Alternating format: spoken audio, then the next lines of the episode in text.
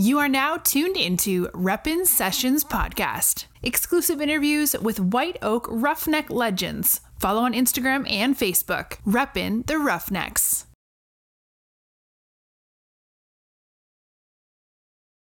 I took over in 1950 as the head coach in White Oak. Um, went six and four your first year. Coming, you scheduled the game for the first round of the playoffs. Is that true? Is, it, is, is, that, is that true or not? That wasn't supposed to get out. Yes, he did. He did. Because, you know, if Coach Miles really did that, that was pretty ballsy of him. You're pretty Only the confident. district champion in advance. Well, uh, there was one or two years we had several players coming back, and What year was that? Do you remember what year that, that homecoming was? That you scheduled that by any chance? uh, well, no, I really don't. Probably fifty-seven. I don't- 56 or 7. What was it like winning the state title? I mean, you're the only coach in White Oak to ever to accomplish that. Well, we played down at Waco, and a- actually, I I got a little nervous at the end of the game because really, uh, we hadn't been to town very often. Anybody in White Oak, they were all all field workers that come in from other places, and they were they were country. and we had all of a sudden there, there were several radios that wanted to interview our players. Well, I, I knew mo- most of them weren't able to do a radio interview. so I tried to gather them all up, all up together where we could do one interview and I could sort of help them if they needed help, which they did. Oh, that was exciting. It really was. It- it- as you can imagine, building up to that. But as soon as the game was over, we ate got on a bus and went back to White Oak. Got back to White Oak about 11 o'clock that night. And there was a, a few parents there. And the first question they asked me when I stepped off the bus, Coach, what happened? Hell, we tied. We didn't win the game. You know, that was a, that back then, you tied and then you went to penetrations. Penetrations were tied. Then you went to first downs. First downs were tied. then they went to total yardage and it was tied. That's the only time it's ever happened in the history of football. Wow. That's why they were co-champions. There was no winner because it was everything was tied. Yeah. That was a weird deal. Yeah. That was. Uh, whole team was ready to go though, and Roy Bruce. They said he was an absolute mm, stud of an athlete, of a football player, from what He I was- heard. he was a five A player playing in Class A. Actually, Roy was an unusual person in many ways. He wasn't a very good student, and it didn't worry him either. but when it comes to playing ball, he is ready to play ball. Yes. went to TCU. He went to TCU and uh, got killed in a car wreck the first Christmas while he was a freshman at TCU. Roy was capable of doing a lot of unusual things. I think the best example of Roy, the way he felt about school, he had an English class that he was failing. And the English teacher didn't want him. Then you fail one, he had to go back to the same place next year. Well, they didn't want him back. So, uh, they assigned him to a teacher says, if you'll write me a 15 page theme or term paper, we'll let that count as your grade. So he went and sat down and says, uh, when I was a kid, we had a cat at our house. And that cat got lost, so I got I got out on the back porch and called kitty, kitty, kitty, kitty, kitty. It's supposed to write a 1,500, 1,500 words. 1,500 words. And he wrote, you could count them down to this 1,400 kitty, kitty, kitty. Uh, so he cared about ball. He didn't care about school. oh, well, she passed him. He got a passing grade and moved on. He was an average Well, he is a roughhouse basketball player, fouled out of most games. but he played basketball and was a baseball player and ran on both relay teams that won the state championship his senior year. Well, Roy, you know, I was a little old kid, but you know, when you and I've looked back some of this stuff too, and you know, this is 1957, Yeah, 57. 57. Mm-hmm. I mean, he was 6'1", 210 and ran a, f- you know, a nine, eight hundred. I mean, he was a. I mean, that's a big man today. Hey, That's the best story about Roy Bruce. This is one that always comes to my mind first. We were playing and we were undefeated. And long in, uh, it was getting late in October. The season was about over, we played Mineola, who, who was undefeated. So naturally, the big game in East Texas that week was White Oak, Mineola. We played in Mineola. So that afternoon, uh, when uh, at two thirty started the last period, I got the team together. Says, now you can go home and eat, but eat light. Be careful what you eat. What you eat's going to make a lot of difference. And rest a while if you can. We'll be back. Be back up here at five o'clock, and we'll go to Mineola. So we went to Mineola. And it was a game just like they thought. We scored, they scored. Rocked along there into the fourth quarter, we was ahead by one point. And uh, right at the end of the game, it was hot, it was a hot day. Right at the end of the game, they got the ball and got on a drive and got inside our 10. Now we're getting down to the last minute of the game with that shit, that kind of lead. Well, well, they ran the ball. Bruce, Bruce made a tackle. They ran it again. Bruce made the tackle. Long story short, they ran four plays and, and got to the one yard line. Bruce made four tackles and we stopped them in the last minute. Wow. Now, if we can hold the ball till the end of the game, that's it. So, I sent a substitute in and I says, okay, give it the ball to Bruce up the middle. We're just going to run the ball. Call, we call 71A. And so, we ran 71A, and what happened? Roy breaks loose for 30 yards.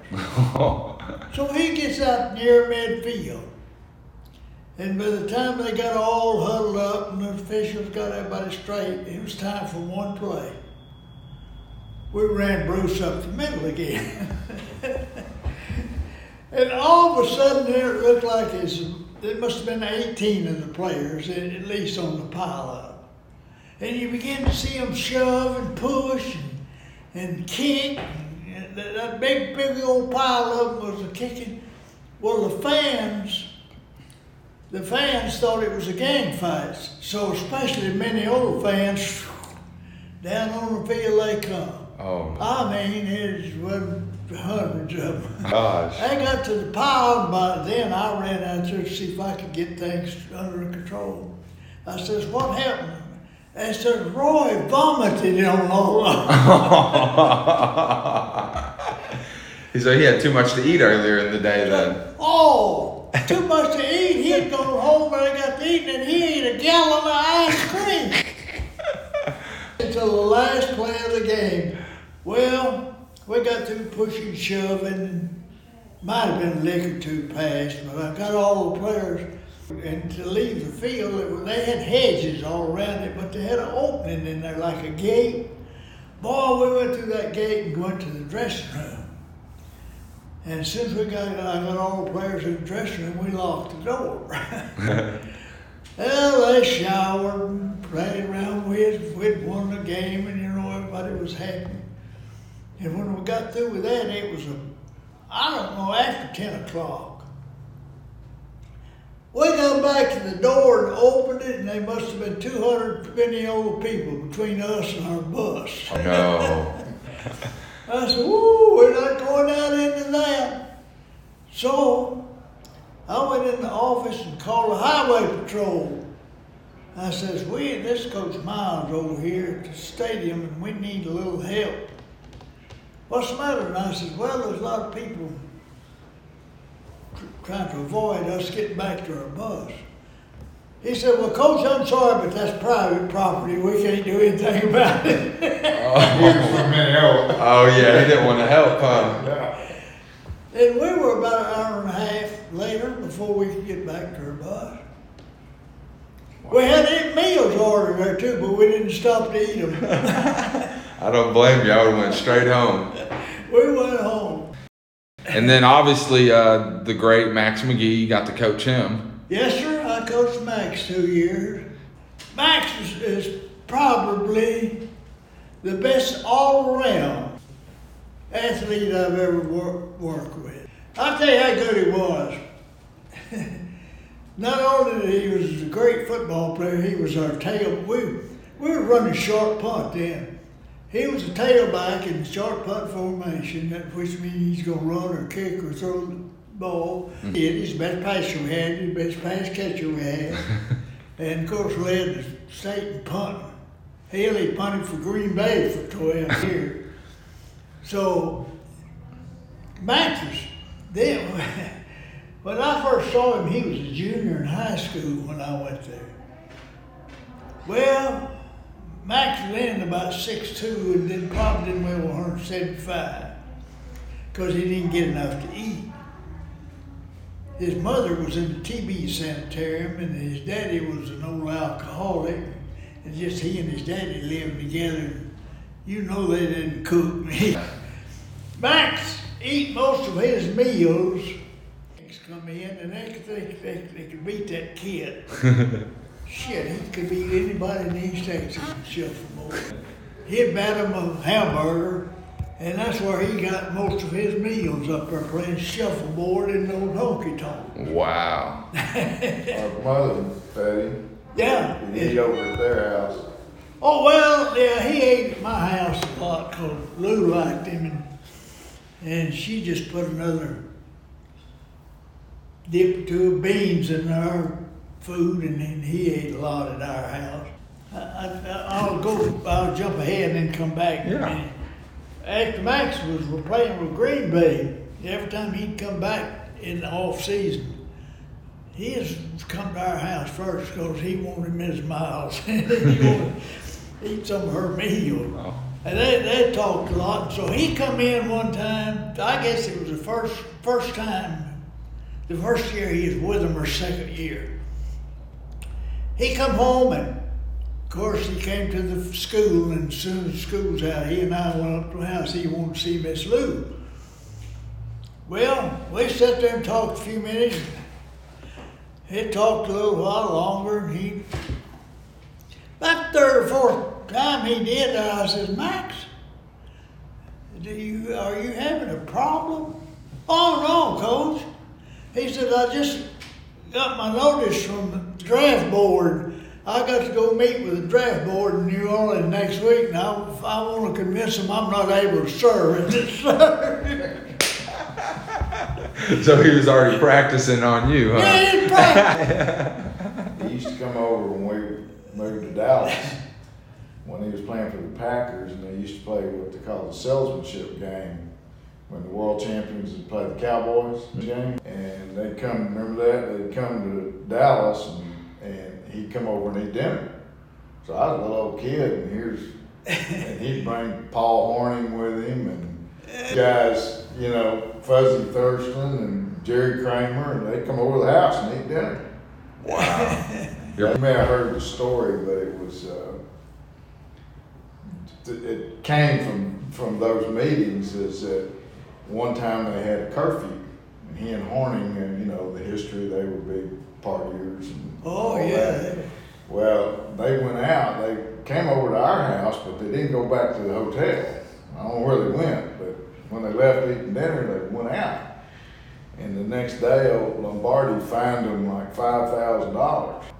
And, and they went in to talk to him and give him the money, and he said, boys, I'm gonna tell you something.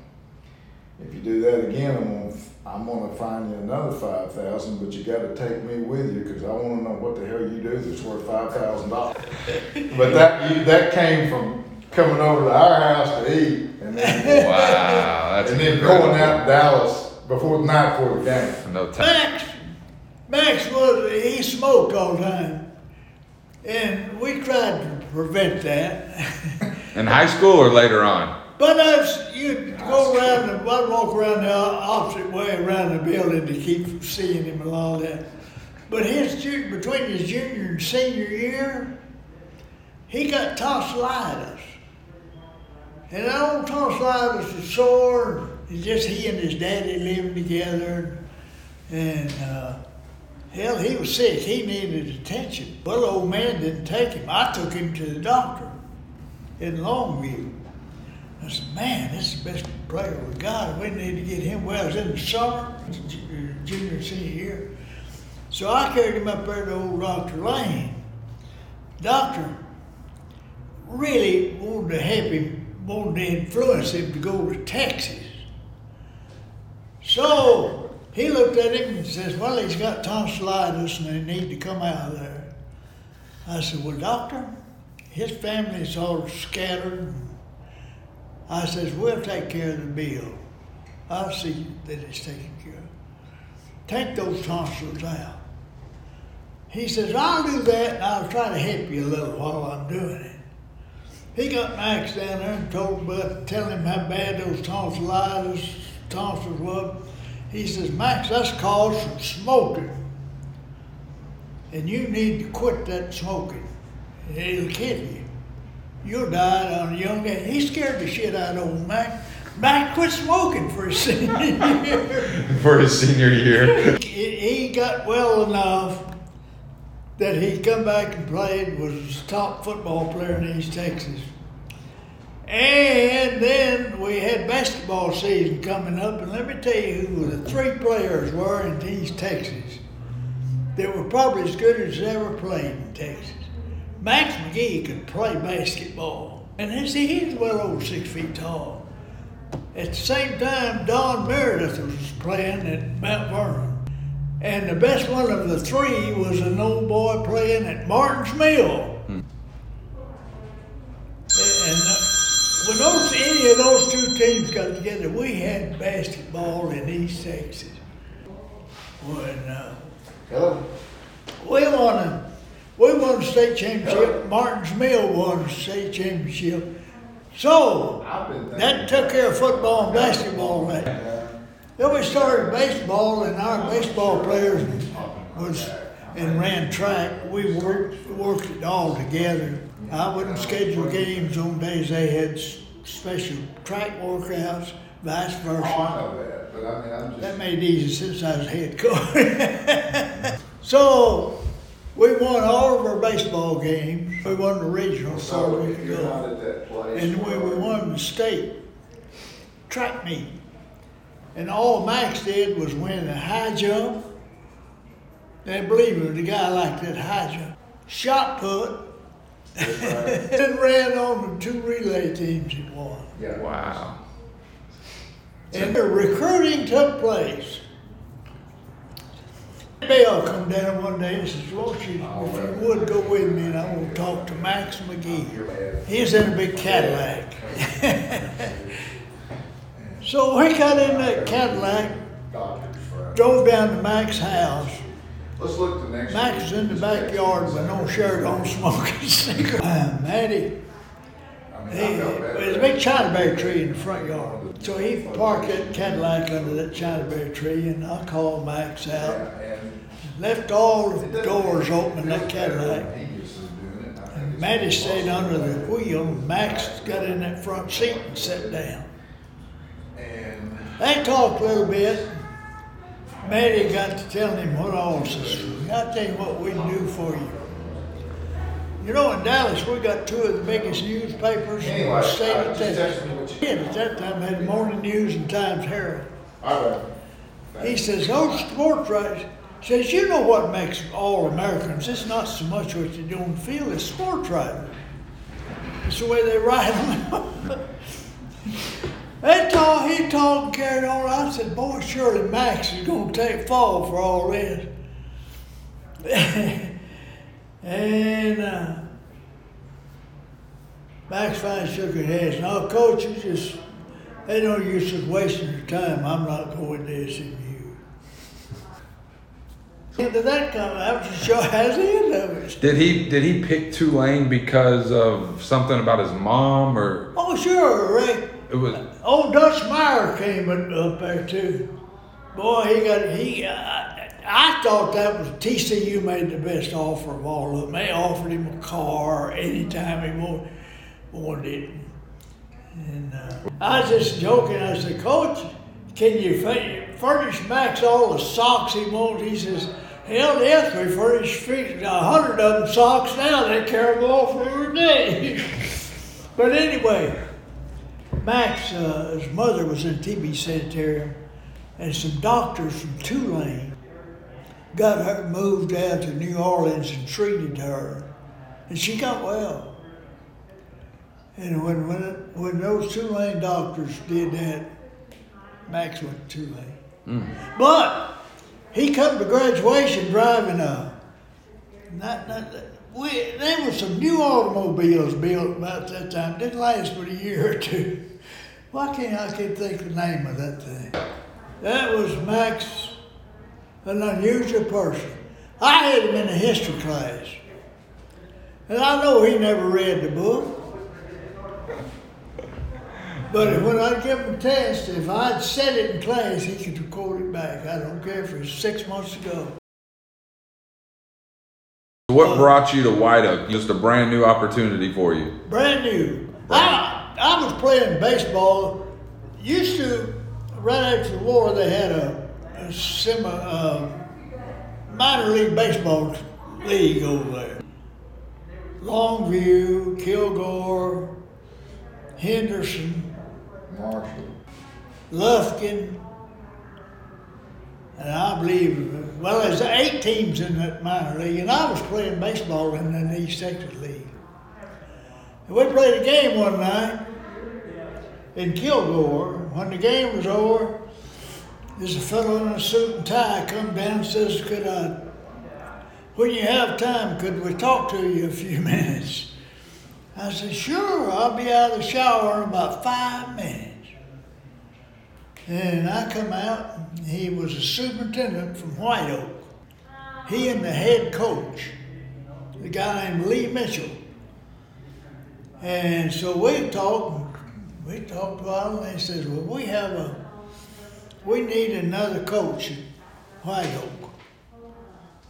Well, my eyes blinked. That's just what I wanted. I says, I, I don't want to make this decision without my wife. But I tell you what I'll do, I'll go back to Lufkin tonight and get her, and we'll be in White Oak in the morning by nine o'clock. And if that'll be soon enough. He says, we'll see you in the morning. So I went home got Lou. and We went borrowed a car, and we went to White Oak the next morning. There's nothing there, but well, you know what's there. There wasn't even no stores on up on the, on, on the interstate or whatever that is. Well, we talked to her in the school a while, and he says, "Well, we'd like to have you. We'd, we'd give you three thousand dollars a year." Golly, I'd already signed a contract in in Port Lavaca, which is way down on the coast, mm-hmm. for twenty six hundred. And I told him, well, I've signed the contract. If I can get out of that, I'll sure take this one. He says, well, while you're thinking about it, we'll make that thirty one hundred. So I got thirty one hundred dollars as a rookie coach to help the head coach do whatever else, coach the baseball team, be basketball. So you must have you must have made an impression that night on the baseball field for him to offer you the Well, I guess. I don't know, but that's where it all started. wow. That is awesome.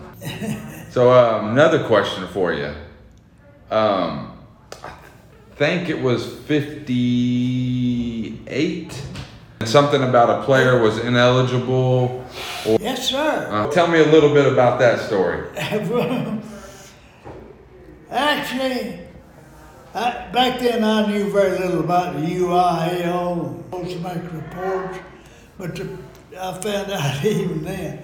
The principal is the guy that makes the report to the Interscholastic League, all games, including who played. Well, that was the second time we'd already had this, it happened to us in 54. I had two years that we forfeited because of ineligible player. Both years we were undefeated when it happened. And both unusual mm-hmm. circumstances.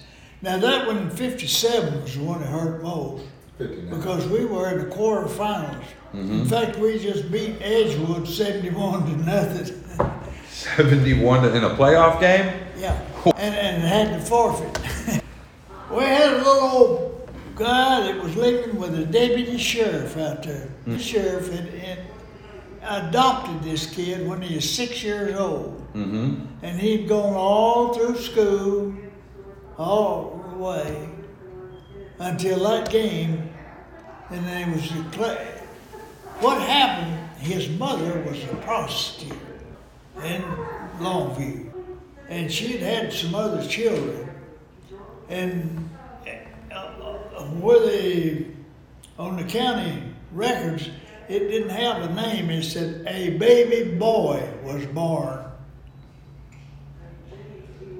And that baby boy was born about six months too early. And we got to the quarterfinals.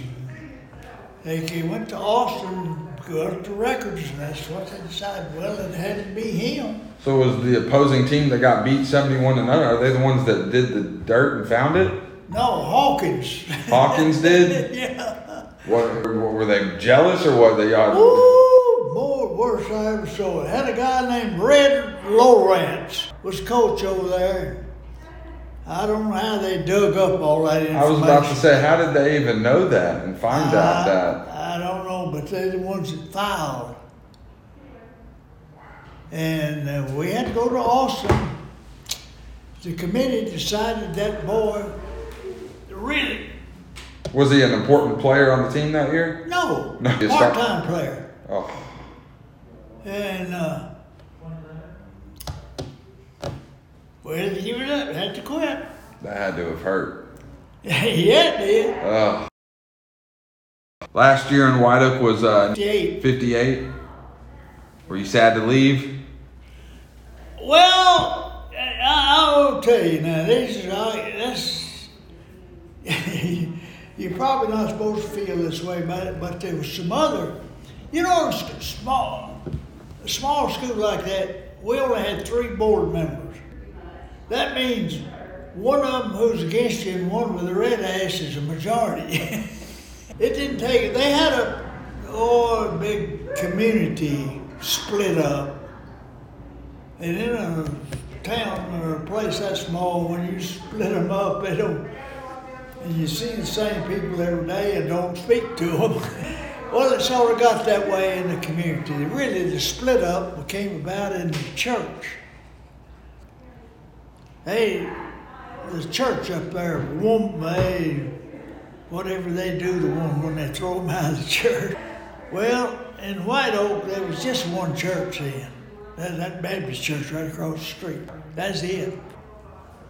And uh, when they got divided and split up, that split up the school. But it just got unpleasant. So you thought it was time for a new change? That's right. ProSide had had a good record there. Had a good record overall. And I said, man, I, if I'm going to ever move up, this is ought to be the time I ought to do it because I can get another job. And I went to Victoria, Texas, Houston, Corpus, and interviewed. And when I left down there, I wasn't sure because I, I talked with everybody except the president of the board.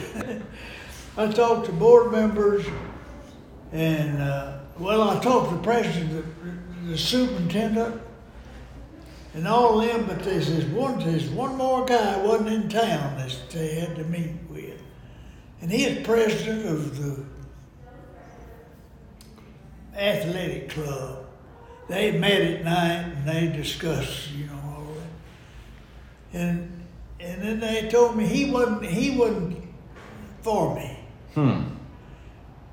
I said, my Lord, why you, you don't want a job? But the board offered me a job. But the pre- I said, I'm not going to get into some divided board. That's bad enough. That's where I am now. And so I drove all the way back home, not knowing. And after I got there, they called me and says, the job is yours. I says, what about that president of the, the club? It was it Booster Club member? Booster. Well, he hadn't. He hasn't agreed. I said, in that case, forget about it. I'm not coming into a divided school. The very next day, I got a call from Mr. P.C. Cobb. Mr. P.C. Cobb was the athletic director of Dallas. And he called and says, uh, Coach, we understand that you may be interested in another coaching job. I said, Yes, sir. Always interested in better job than one I got. He said, Would you, Could you come up here and let's discuss it? I said, I'll be there in the morning. And we didn't talk five minutes. He says, We got two jobs open in Dallas. You can have your choice. Which one do you want? I, said, I didn't know anything about Dallas. All I knew where Fair Park was. He said, Woodrow Wilson and Adamson. Well, I don't know one from the other, but the good Lord pinched me on the shoulder and says, Woodrow Wilson. So I said, Woodrow Wilson. And I went back home and I said, Lou, I got a chance to be a head coach in Dallas. What do you think about it? She says, if you build us a brick house, we'll go. Be glad to. I said, Scotty was about six years old. I said, Scotty, what do you think about let, going to Dallas? He says, if you'll get us a brick house, because we're living in an old wooden house down there, single frame, get cold in the winter and all that stuff. But, well, that's why we came to Dallas. Wow. Football itself, any athletics come easy for me. I didn't have to sit up at night and, uh, like Bob Phillips was my roommate in college, so nastiest roommate I ever saw. Chewed tobacco all the time and old trash can in between our bunks, and he didn't even hit that trash can. But uh, people like him would try up all night and talk about theory. That come easy for me. White Oak was known for his band, and they were good. Of course, that band director, they didn't have many rules either.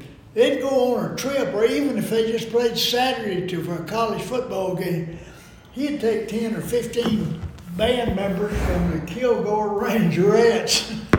and put them in there, and that made it sound. Uh, the number was big, and they could play Kilgore band. The first year I coached there, we played in the Amerada camp. That's about a mile west of the school. The field belonged Amerada camp furnished.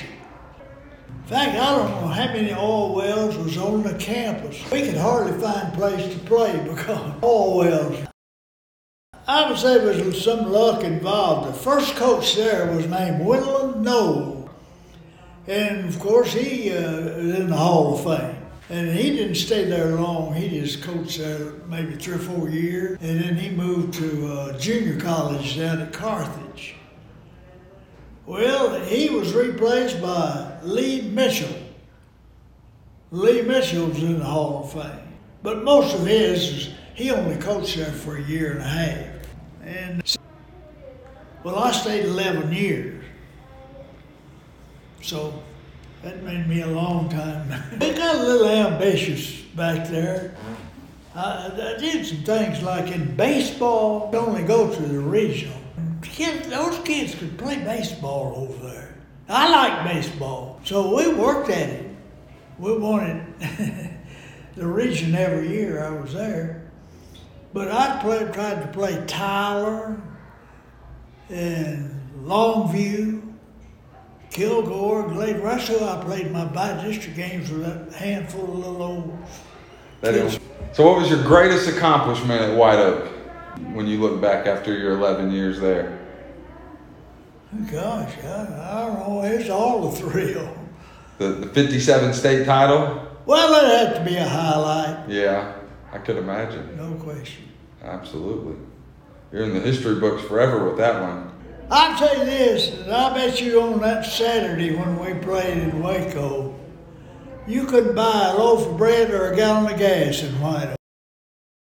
If you could put top three best athletes in 11 years in your time in White Oak, who do you think that, who would they be? Well, it'd be Max, and I, I'd, I'd have, you'd have to talk about that for a while. The, ne- the next I'd say was Roy Bruce. And then there would be some other that come along and were better in one thing. I'd have to put right up there equal with them was David Alexander. David Alexander was as good as those others were a little bit shady. He was 6'2", weighed 190, and he could run that 100 and under 10 flat too, and was a straight A student. Was he on the 57 team? Yeah, he was a split end. I played him in safety hmm. because He went to he, Baylor and ran, he won all Southwest Conference track. oh yeah, He was more, Baylor was more of a track. He Yeah. Played football and track. And then went to work for NASA. He was a scientist for NASA. yeah. He retired as a mathematician at NASA.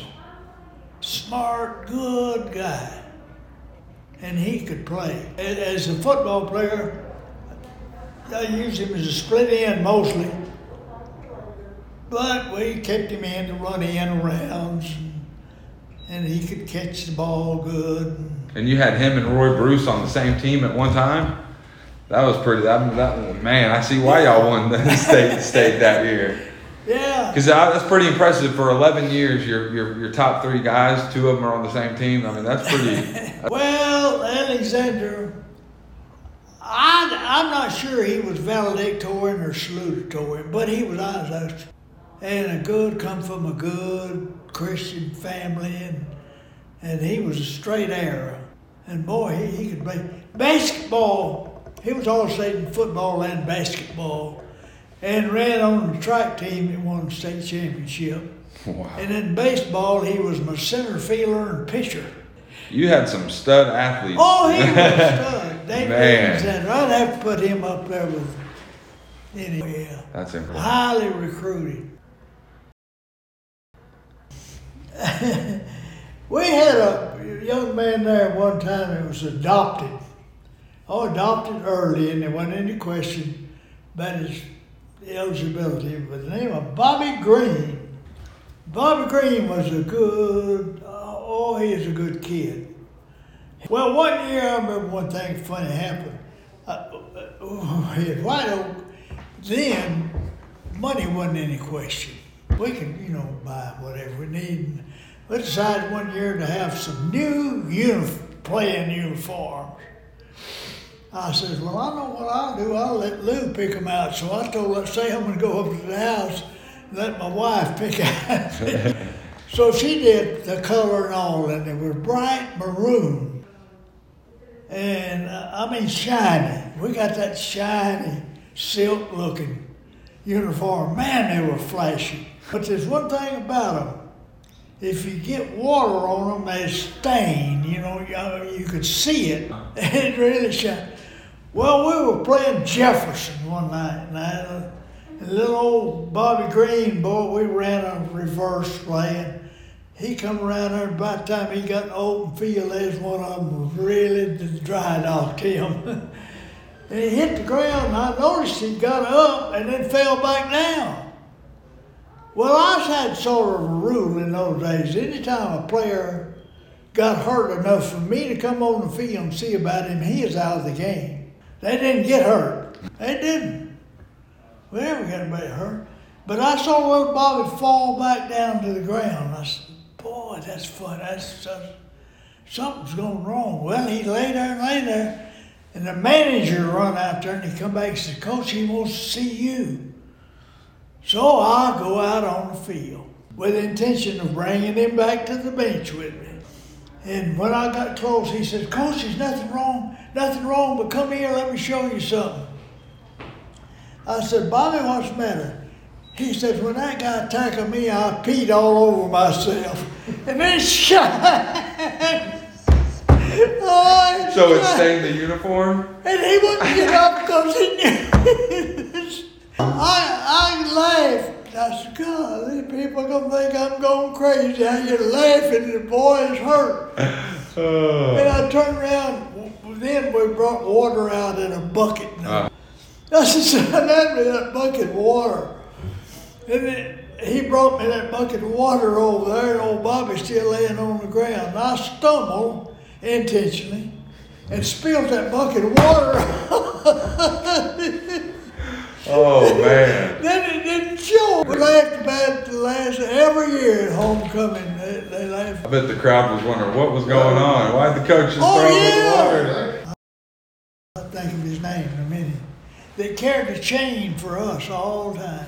Well, when this fight started out on the field, timeout was called, and he turned around and run over to the fence to argue with somebody that was arguing along that fence. And one of them took a knife. They pulled him over that fence. He got to fight, trying to fight over that fence. And they pulled him over the fence. And when they did, one of them took a, uh, he got his knife out. Is what they, they put him over that fence. And they pulled him over that fence. And, and when he hit the ground, he got his knife open.